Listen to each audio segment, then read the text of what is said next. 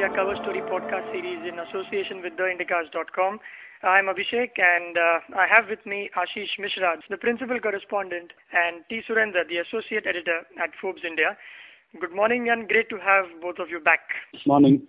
Good morning, Abhishek. This issue coincides with Diwali, and, and incidentally, this uh, also is about a product which sells like hotcakes during such festivals. And uh, the product is a car, and the brand that is covered is uh, Toyota, which is the world's biggest car maker when it comes to sales. But the story is quite different when it is in India. So, uh, one of you, either Ashish or Surendar, could you help us with what your story is about, and what is Toyota doing on the cover of you know, an Indian magazine wherein it, it hasn't really made great inroads in India. Uh, today, car launches are not new. We have the biggest of names from uh, all over launching new models in India, Renault, or you have the Ford with the Figo, and several other names, the Volkswagen. So all these names are coming to India. But we chose to write about Toyota because it's the largest company in the world making automobiles and it's the most popular, and most profitable one at this point of time.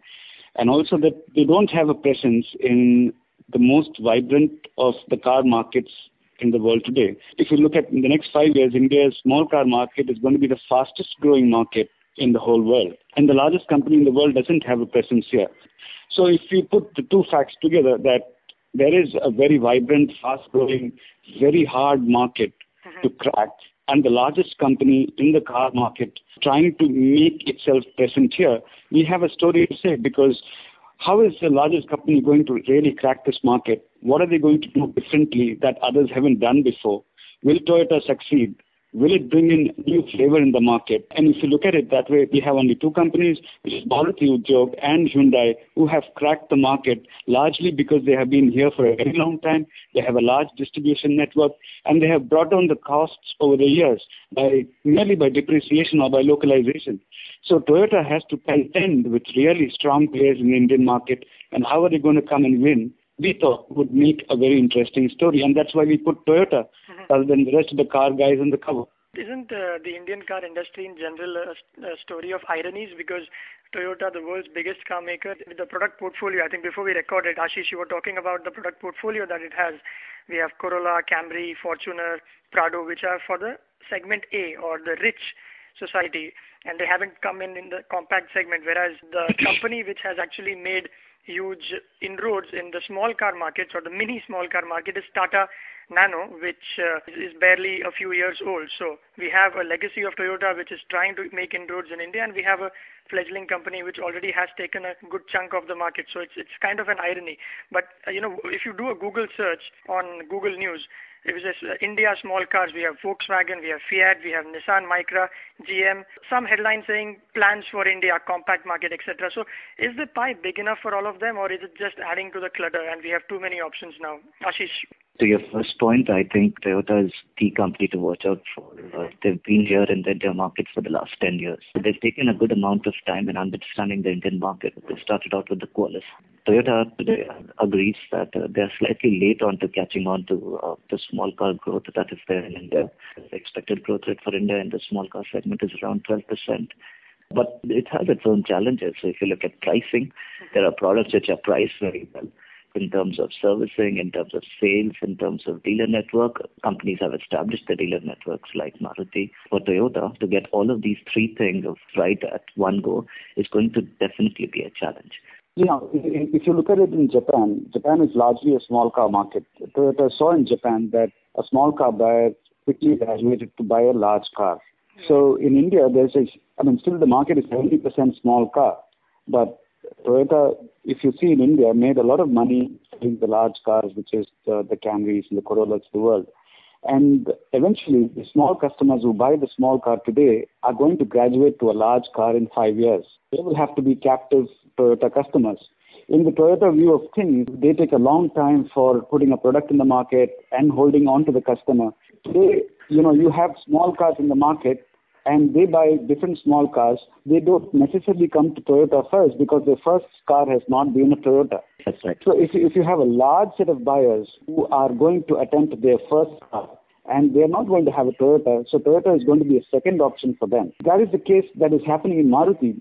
A lot of Indians buy Maruti, but perhaps their second car is not a Maruti because they don't have a good sedan right out there, which is very, very successful, like perhaps the city is.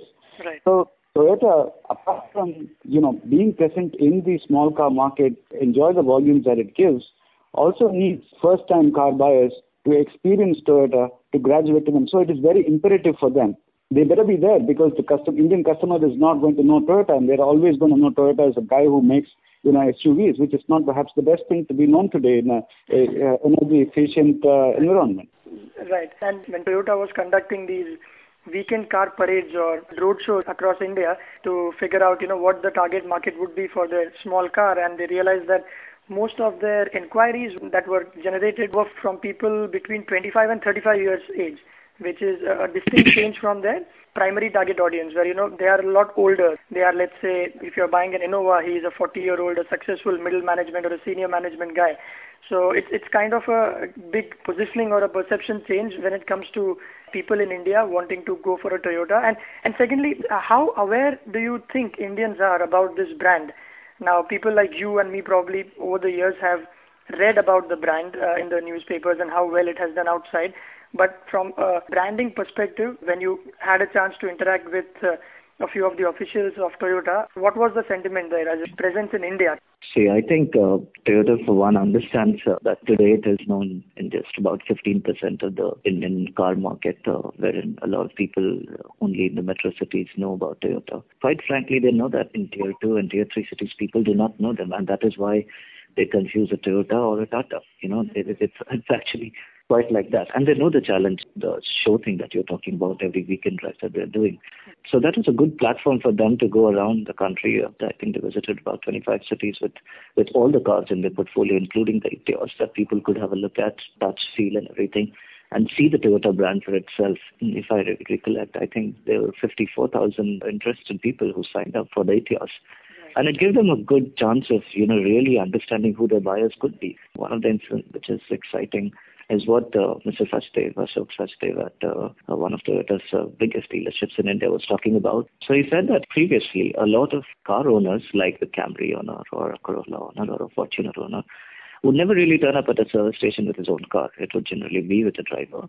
Mm-hmm. And uh, the service guys will have to interact with the driver and get the car done and, and send it back to the owner.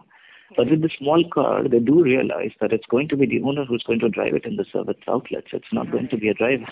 And that's a that's a changed situation. You know, they will have to deal with owners of the cars, and so the experience has to be completely different from what they would offer. So I think the company has covered ground, and it knows where it stands today. Right. And and Toyota, you know, you mentioned initially a few of the challenges. Do you think one of the challenges that probably might not have been exactly covered in the story would be that of quality? In the sense that Toyota is known for quality and there was one cliche that used to go around that you don't need to open the bonnet of a Toyota till you have clocked 80,000 miles. But uh, that's not quite the case with 8 million odd recalls that happened since November 2009 worldwide. So because there there are jokes out there. You know, for instance, it is said that back in the prehistoric times, Flintstone needed his feet to stop his car. Today, we call such a vehicle a Toyota because of those unintended acceleration wherein the accelerator would get stuck in the floor mats. Uh, in fact, Mr. Toyoda had to testify in front of the Congress. So it received a lot of bad press. So That's right. Is That's that right. going to be a big constraint in India or you see Indians don't have a very long memory so it won't really hurt? I'll actually give you perspective that uh, Divya Subbu, the of uh, Hyundai's operations in India. You know, he mentioned, he says that um, the Indian customer would know that uh, the Toyota quality tag is not really that strong as it was, let's say, three or four years back because of what has happened in the last couple of years. So that is certainly going to be a problem. It's of course bad publicity for Toyota, but if you look at you know the sales of Fortuner or the Innova in India, people don't seem to be affected by what really happened overseas. Generally, cars usually have some problems or the other, and a large number of car models have things that don't quite work in a certain environment. Like for example, the AC may not be very good if you uh, just you know, bring a model from abroad to India because India is a warm weather. So there are several things that usually don't work, and uh, Toyota needs to get things right the first time.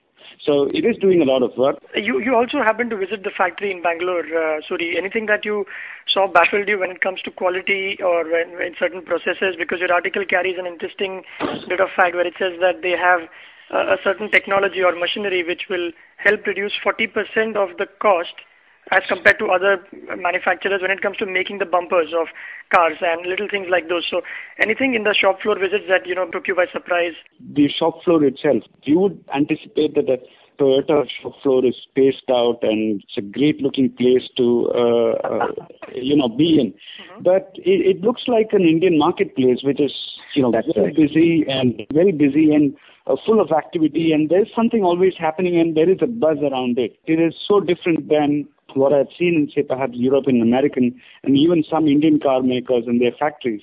The Toyota factory is uh, full of buzz and uh, full of activity. So you know that things are happening out there and there is a life and freshness inside the factory. So that is the diff- first difference I saw.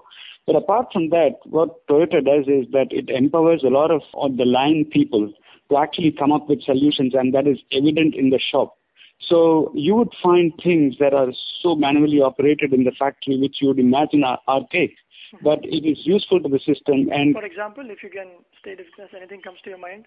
A lot of cards which are pushed around inside the factory are done manually. Some of the cards don't move on power you know, if you assume that 365 days in a year, you're going to save power on those kind of things. You're going to be saving quite a bit. So they add small things like this. For example, in the new line, the cars will move by gravity and by use of hand levers. It will not be using any power in the manufacturing line, which is a substantially big move if you say that in five years' time they'll be making 300,000 cars.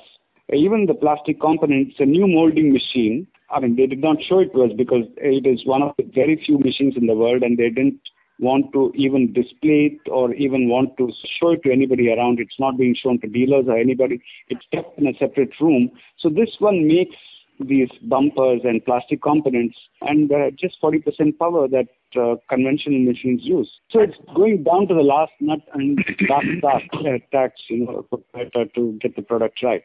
Right, and they also carry this not only inside the, manufacturing plant, but also, for instance, sometime like you were saying that uh, an AC might not work if you just import a car from Europe to India because of the warm conditions, etc. So are they doing something different for the Indian market, which are, you know, filled with potholes and there are family of four or five sometimes squeeze into a Maruti Alto, uh, not because they can't afford it, but probably that's the way Indians travel, four people on a bike, five people in a, in a car. So anything different that they're doing?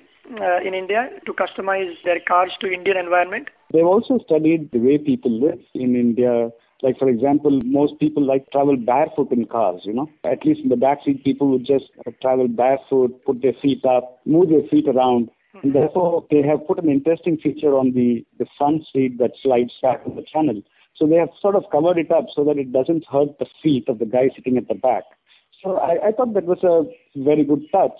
And they've also got the back seat flat on the seat so that more people can sit at it, sit on it rather than, you know, have bucket sort of seats, which will make the third person uncomfortable than sitting on it. That's right. All of this has come with a, a, huge amount of importance in terms of localization, which is which is from the business aspect of it. You know, it has come with uh, working with vendors in India and developing these uh, components that will go into the car, which, which plays a huge role in in the cost structure for Toyota.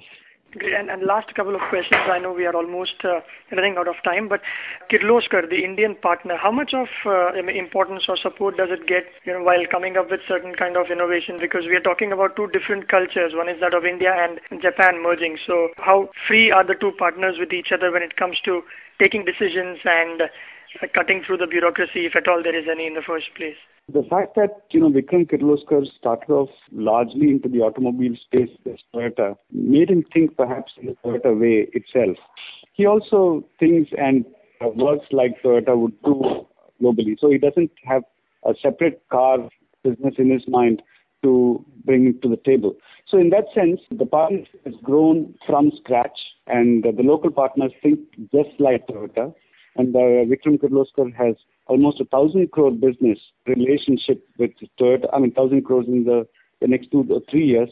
So I guess that they are a well-matched partnership. And in fact, Toyota's machine for making bumpers has been given to a joint venture with Vikram Kirloskar. And that's the fifth machine of the world. Toyota usually gives the machines to its own factories to cut costs, but they saw the importance of the small car in India and wanted to give it as much price reduction as possible, and therefore they gave the machine to uh, Vikram Kirloskar. And that itself says how much they want the Indian partners to be with them in this project.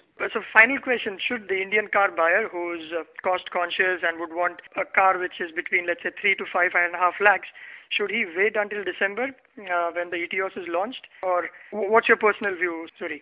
I really don't want to add to the confusion of the Indian customer. He's already got a lot of options in his hands. But I would not stop from saying that he should wait and watch what the Etios does to the market. But that's because a very diplomatic answer, right? So everyone says that, wait and watch till the time the, the car does well. So no, I'm not saying that. I'm mm-hmm. saying that they have spent five long years trying to research this product and put the car in the market. Right. And if that product is going to come in a month and a half, and mm-hmm. you're going to put your perhaps the biggest investment that you've made in the last five or six years right. into buying a vehicle, you may as well wait for the Etios. In the small car market, it's good to know that Toyota is coming in so late because it also has the opportunity of studying what other makers have got wrong. Other car makers, you know, probably must, must have made certain mistakes. So they have a good history of about five or six years to fall back on and learn from them and start from scratch. Sure. And also that they would be up to date on technology. Like any other company, if you buy a Toyota, you will be sure that you'll be on the right side of technology for the next five or six years. Right. So none of the car manufacturers whom we spoke to wanted to explicitly state they were afraid of Toyota. But every guy we spoke to keenly knew that Toyota coming into the market is definitely going to do some changes to the market and they are waiting and watching as much as you and me of what it will do to the small car market. Every CEO is concerned about what Toyota is going to do. Right. So they're waiting to pick up ideas and uh, you know the way they do things from them. So it will certainly shake up this market in its own quiet way because it's just going to be 70,000 vehicles in the first year. Right, and all this means a great lot to the consumers. So we'll have another compact car uh, which will be launched uh, in December later this year. Let's see how that goes and probably we might talk a bit more about it. On that note, uh, let's hope that this issue picks up. It's an interesting one. So all you guys out there, the Diwali issue will be out in a couple of days. Go pick it up, and you can also find this podcast on business.in.com. That's the Forbes India website as well as theindicast.com.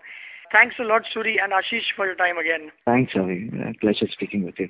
Thank you. Thanks, and thanks, Avi. And happy Diwali to you. Thank you so much, and same to you and all your listeners out there. Thank you.